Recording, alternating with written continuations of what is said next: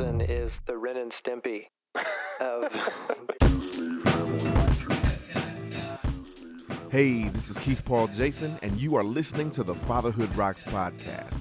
Now, before we get started with today's installment, I want to take just a moment to thank all the folks who have ever hit like, share, subscribe, left a review, commented, told 5 million of their closest friends, whatever you've done to help spread the word about the Fatherhood Rocks podcast. I am really grateful because I think it is so important that as men, as fathers, that we start to paint a better picture about fatherhood and not just let it be something that we complain about or something that we are being complained about. Because there's some awesome things going on in the world of dad life over here. Now, on today's episode of the podcast, I have my live interview that we did with Ryan Wallace, who is the director of Cultivate Coffee and Tap House. One of the things that I appreciate tremendously about, well, I guess a lot of the things that I appreciate about Ryan are that one, he is incredibly thoughtful. You can tell that when you're talking to him from very early on in your conversation. Two, you can tell that he's incredibly intentional with the way that he invests his time. Three, he's also very, very, very much driven by his values, and I think you'll hear that over the course of this interview. And finally, I think he's just like that kind of honest that you want to have in your corner, regardless of whatever you're going through in life. So, with that being said, let's go ahead and get into the interview that I did with Ryan Wallace. Now, about a year ago, when I was getting ready to launch the podcast, Ryan was gracious enough to sit down and listen to some of my crazy ideas. Uh, I shared that I'd like to eventually hold live recordings of the podcast, and here we are a year later making that goal come to life. So I can't think of a better person to talk about uh, their experience with fatherhood. All right, Ryan, thank you for being with me today. Uh, now, before we get into the conversation about fatherhood, can you explain for those who might not be familiar or for those who will be listening later on exactly what Cultivate is all about? Yeah, Cultivate uh, is a social entrepreneurial venture, I would call it, or business, some people would say, um, that's dedicated towards, it's a business that's dedicated and geared towards doing good in the community that it's in. So. Okay, and what are some of the things that you all are focusing on? Yeah, so kind of the bigger idea is uh, we have a certain set of values that are kind of woven through everything we do here.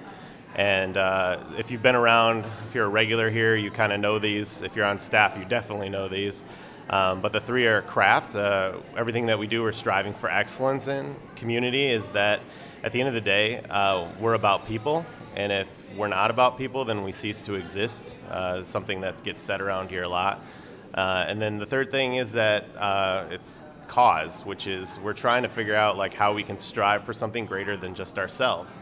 Uh, and that includes just this building. How can we stretch out and give back into our community? And so this year, uh, one of our goals is to give away $100,000, uh, which is pretty incredible, I think. And uh, we're we're actually already on our way towards that because we gave away $8,000, a little over $8,000 in January. Uh, which is a slower, you know, a slow month. So, uh, but we worked really hard as a team, and you know, we were able to reach, you know, that goal. So, excited about it. Well, if 8,000 is a slow month, you're well on your way yeah. to being able to exceed that $100,000 goal. And that's part of the reason that uh, I wanted to make sure that we did the partnership between Cultivate and Fatherhood Rocks is because I just love what you all are doing, what you all are about, Thanks. And your commitment to those values, which we'll talk about later on. Um, now, if you heard uh, the interview with Sheriff Clayton earlier, we started off with a round of Think Fast. So I've got a series of 10 questions that I'm going to run you through, and then I'm just going to ask you to provide a quick response to those questions. All right, let's do All it. Right. So, um, the first one three adjectives that describe your child uh, loving, um, kind, and hilarious. Okay. Now, your least favorite TV show that your child loves? Oh, my goodness. Uh, what's the pet one? What's the pet thing? The Littlest Pet Shop. The little, the Littlest Pet Shop. Yeah. Okay. Yeah, for I'm sure. Not, I'm not familiar with that one, but uh, your child wakes up screaming in the middle of the night. Who gets up first, you or mom? Mom. Okay. Yep. Uh, you're changing a diaper and you realize you're out of wipes. What is the first thing you reach for? Uh, toilet paper. Okay. Uh, what is your child's favorite color? Uh, pink go to snack for, that you make available for your child? A snack? String Yeah. cheese. String sure. cheese? Yeah. Okay. Favorite activity that you enjoy together? Visiting breweries. Okay. That's awesome. Yeah. Uh, favorite cartoon character? Uh, mine? Or hers? Oh, hers?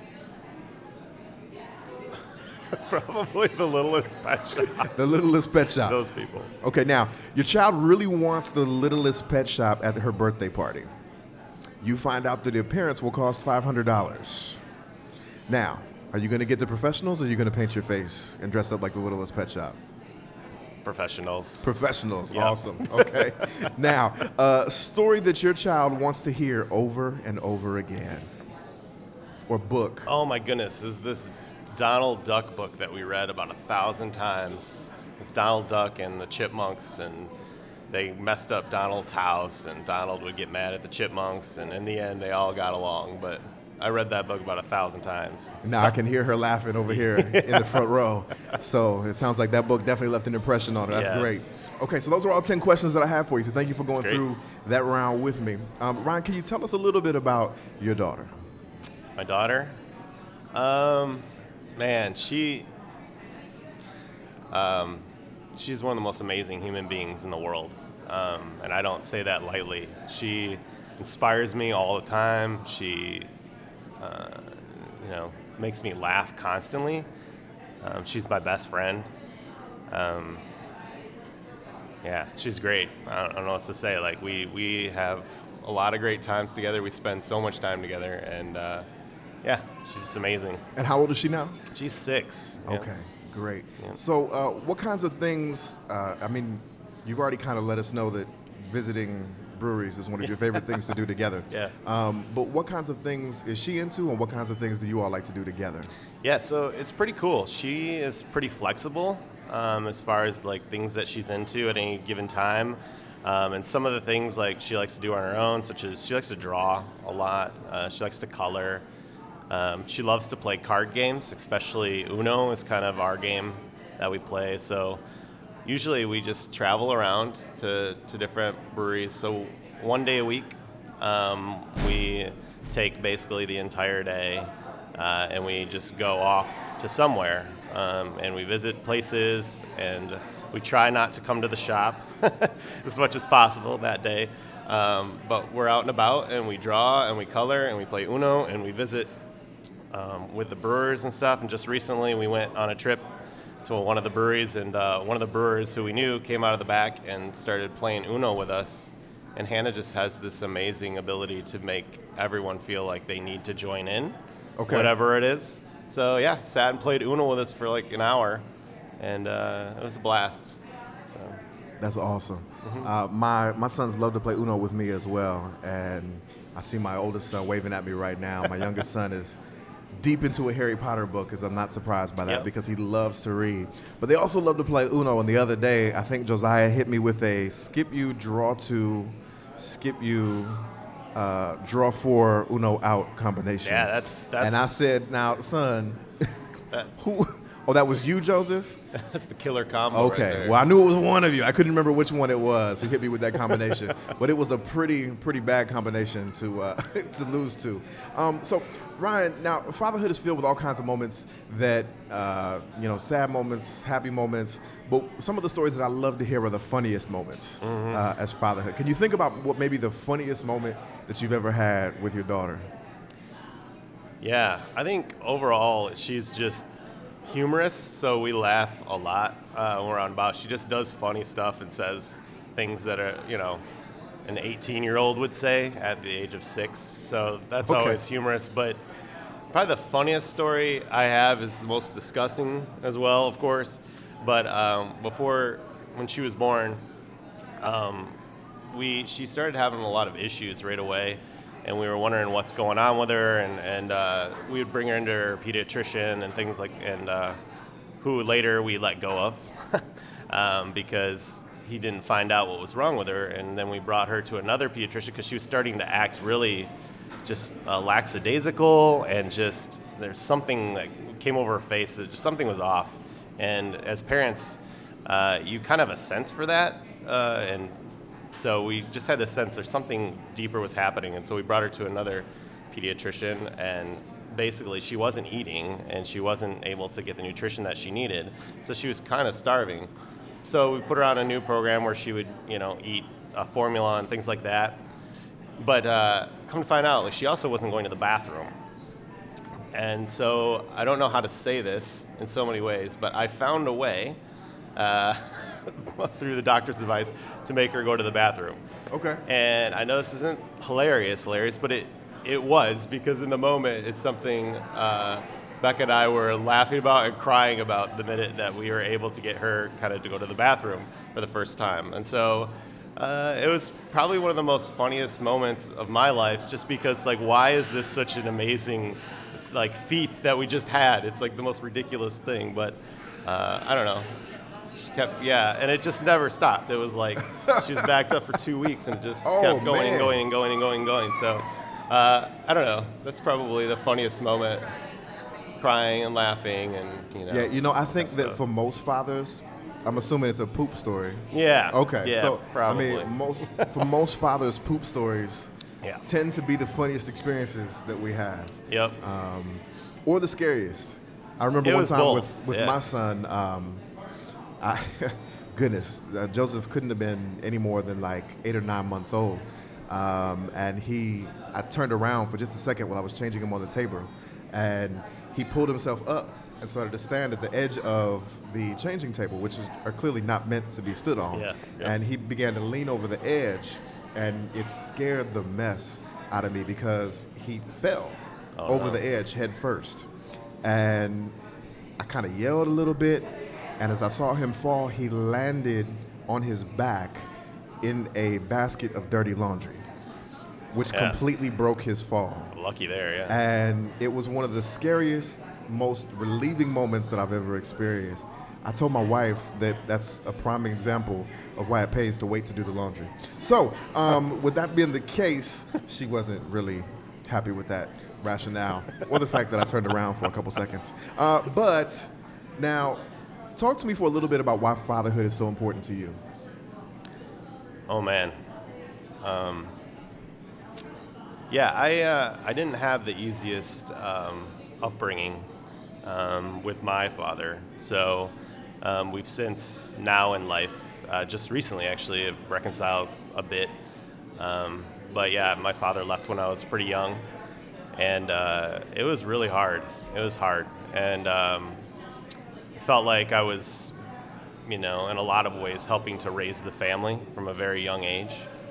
And that's been some like an impression on me my whole life, and that'll shape you as a human um, and as a person. And um, my grandfather basically helped to raise me, and my grandfather was always a, a quiet one, but he he was always the one to serve everyone in the family constantly. He was there serving, driving people around, picking people up, giving you the five dollars you needed, you know, whatever it might be and uh, I learned a lot from him just watching him. Uh, he didn't say a whole lot, and uh, you know, honestly, I wish we would have talked more um, about just why he did what he did. But his actions were so clear that that left a big impression on me, to the point where I just, at some point in my life, like I was, I, I made a decision that if anything, I was going to be a great father.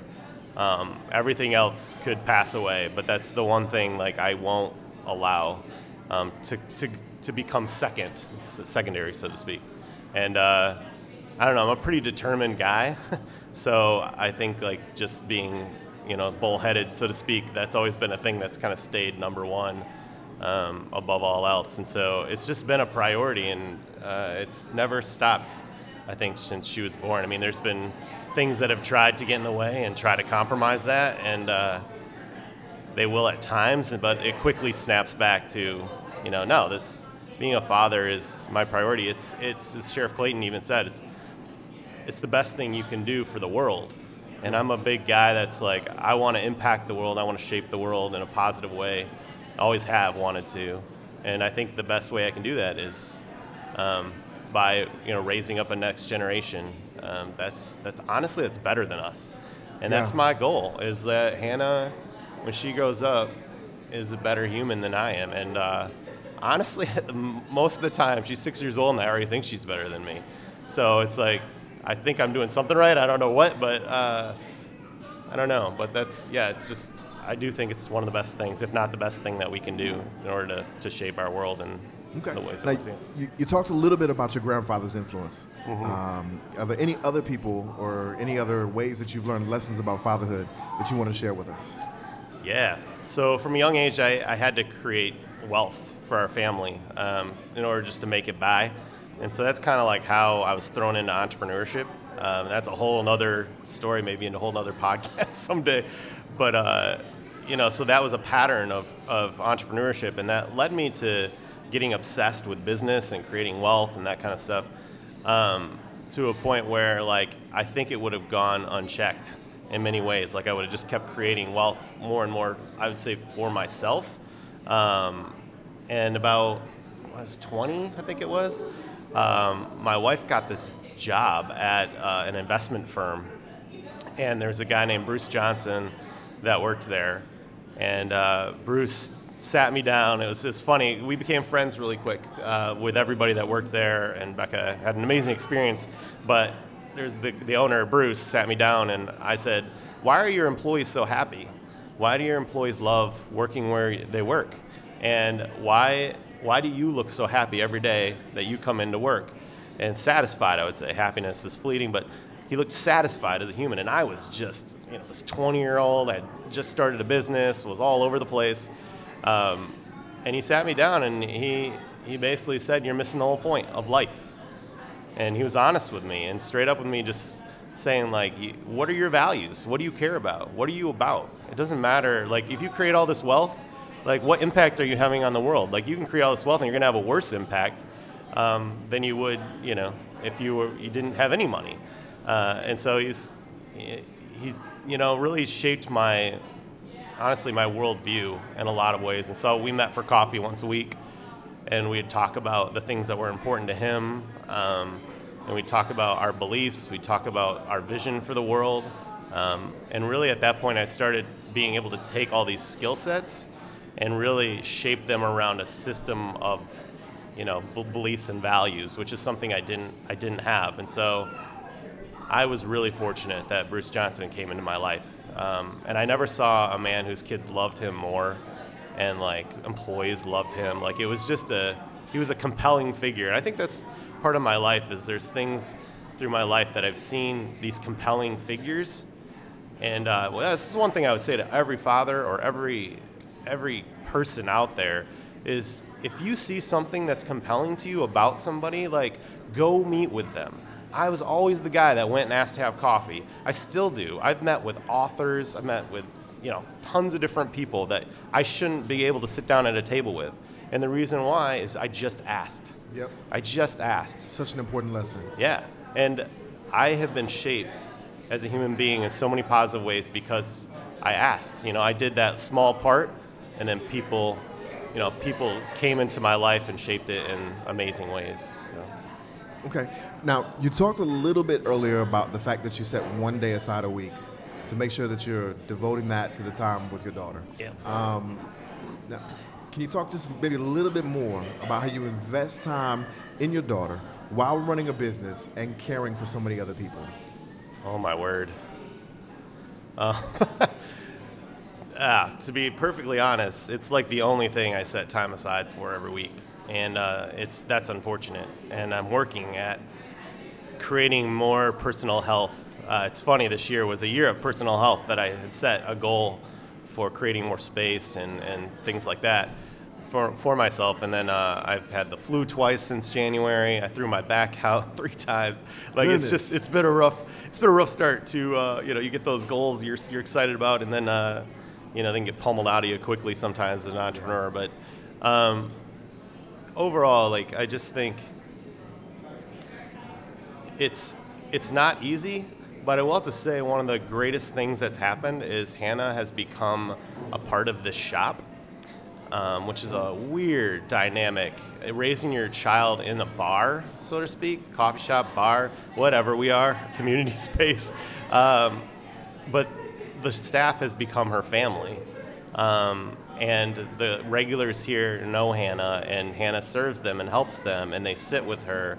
and they they read with her and they draw with her and like she's just around all, like quite often and she's really become a part of the life of this place um, and I think she's one of the things that a lot of people come in and they see her and are really excited because she puts an instant smile on your face um, and she just genuinely cares about about each person that walks in so um, yeah I think that's that's a part of the dynamic but as far as me and my time and running it is Keith, I'm tired a lot, you know. Uh-huh.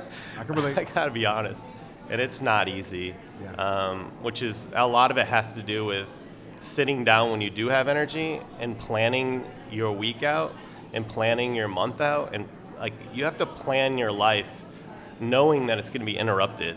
Yep. Um, but also like planning it is like there's this block that exists every week for this child where she gets 100% of my attention and I think that is more important than giving your kid 10% of your attention, you know, with all these extra hours. You know, it's like, I think for Hannah, especially, giving her 100% of your attention, you know, for a set amount of time is something that she just thrives on. And so just at least trying to give her that. Um, and then I do find little ways throughout the week. You know, I'm not just seeing her for, for one day. But uh, yeah, I think uh, that intentionality then sets a pattern for the rest of the week. So.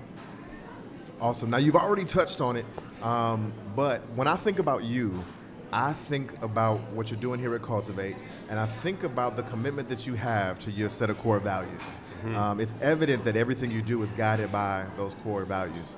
Um, is it important that you pass these values along to your daughter? And then how are you intentionally doing that? Yeah, it's vital. Um, it's interesting. The, the values that we have here um, as an organization didn't they didn't start here. Um, they started, I think, back when I was 20 years old and meeting with Bruce and starting to shape what those things are and what they look like.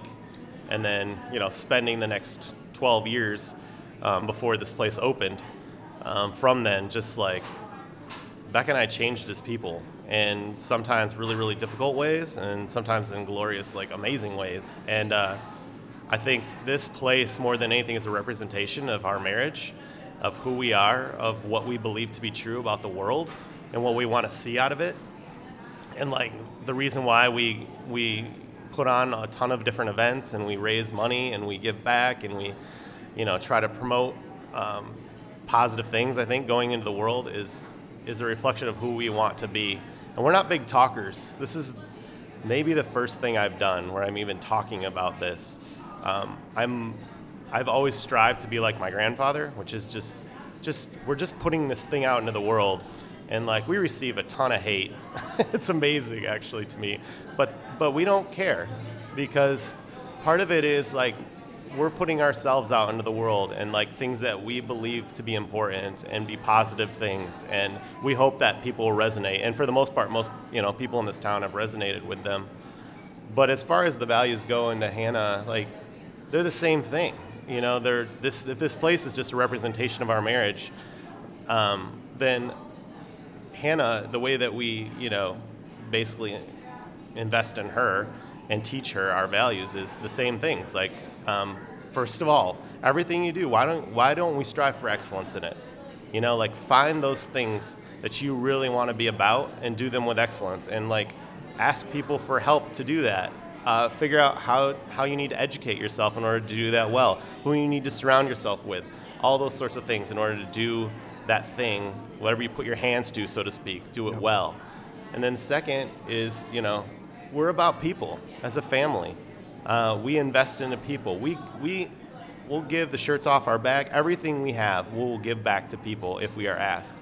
And like that is that is the thing. And even if we're not asked, we're looking for opportunities to invest in people and to invest into their lives and to help them reach their goals.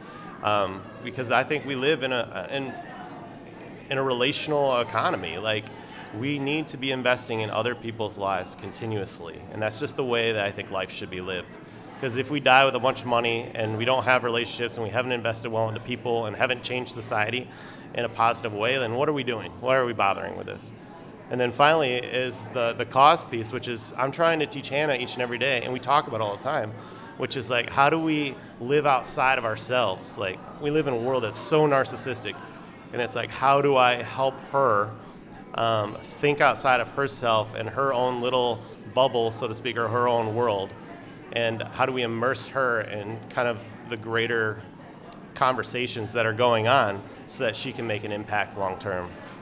And I think, you know, you know, we talk about our giving with her. We talk about our giving of time. We talk about our giving of money. We, we talk about these things. And I think a lot of parents don't. Yeah. And they should. Yeah, absolutely. Tell, tell your kid why you do what you do. Um, because they're listening, and she's, she's smarter than I ever give her credit for. So, yeah. That's awesome. I, uh, you know, there's just a couple thoughts that I have as you're talking about the commitment to values Yeah. and just you wanting to be kind of like your grandfather. Yeah. You know, as I think about the fact that my grandfather will turn 95 years old Man. um, on the 23rd, which is coming up here pretty soon this Yeah. week. And, you know, just the man that he was, the impression that he left on me, uh, was always a man of the people. Um, you know, was always big in the community. Whenever he would go anywhere, everybody knew him. Yeah. Um, and he was always in the middle of uh, either running his own business or helping somebody else do something. Yeah. And that, that left a tremendous impact on me. And maybe that's why you resonate so strongly with me and why I've always been so impressed by the Hmm. things that you do. So it's amazing to see that influence. Um, as we're wrapping things up, uh, do you have any final thoughts that you'd like to offer or any advice that you'd like to offer other fathers out there? Yeah, um, something you just said kind of sparked this uh, realization, which is actually I just realized this now. Um, I think I've thought around this, but I haven't really been able to articulate till right now. I think what I appreciated about my grandfather was the implicit um, way he lived his life. Um, his actions spoke loudly, but it was very implicit. What I appreciated about Bruce Johnson when I was 20 is he was very explicit about the things that were implicit in his life. He was very explicit and was articulate about why things were the way they were. And I, I would just say if, if more fathers could first and foremost be implicit and live by your actions. and then the second piece we do need though, especially younger fathers, we need that explicit like here's why values are important. Here's the values I live by. Here's the here's the things that I do, you know, in order to invest in my child. I think that's a lot of the piece that's missing too. Is we just don't even talk about fatherhood. We don't, Right. you know, unless we're complaining, Right. which is ridiculous. You know, Or being complained about. yeah, or being complained about. Like we need more talk about, you know, what it is that we're actively trying to do to invest in our kids' lives so that they make, you know, that we can make a positive impact in the world. And I think that implicit way we live and the explicit way that we talk about it, um, both of those things need to go together. All right. I think that's a great final thought from Ryan Wallace of here at Cultivate. Making sure that you are implicitly living those values and explicitly able to explain them. And I'll add one piece that you are consistent in your ability to do both. Oh man, And I think that's a great final thought. So, Ryan, thank you so much Yeah. for joining us on the podcast this, this is morning. great. Whew, man, that was quite a nugget that Ryan dropped on us to close out the interview there. I agree with him 100%. The fact that you have to be implicit in the way that you're living your life, meaning that somebody can just look at you and understand that your values match up with the way that you're actually living. And then, two, that you can explicitly explain why you believe this why this is important, why this is the way that you make those decisions. And then three, the part that I added in ju- which is just the consistency piece, which I know is what Ryan meant, but I just added it in there because that consistency part of the conversation can be so hard to do as a father with so many things competing for your attention, keeping your children, your family uh, as number one as the priority in your life can be a challenge. So the commitment to those three ideas is something that is just so, so important. I don't even have to give a final thought for today's episode. But please take a moment to learn more about what Cultivate Coffee and Tap House has going on. You can check out their website at www. Keith, you don't have to say that anymore. Come on, son, get your head in the game. CultivateYpsi.com. That's cultivate Y as in yo, P as in Paul, S I.com. So check out their website, learn all about the great things that they've got going on. We'll be back at Cultivate this Saturday, March the 17th. And I will have special guests with me, a good friend of mine, the Ypsi real estate guy, Tyler Weston will be joining me, and a man who I view as a second father, Gregory Peoples, who's played a big role in my life over the last 18 years, will be joining me on the podcast as well. I'm looking forward to that. Please remember to like, subscribe, rate, review, share with 5 million of your closest friends so that we can continue to spread the word about just how much fatherhood rocks.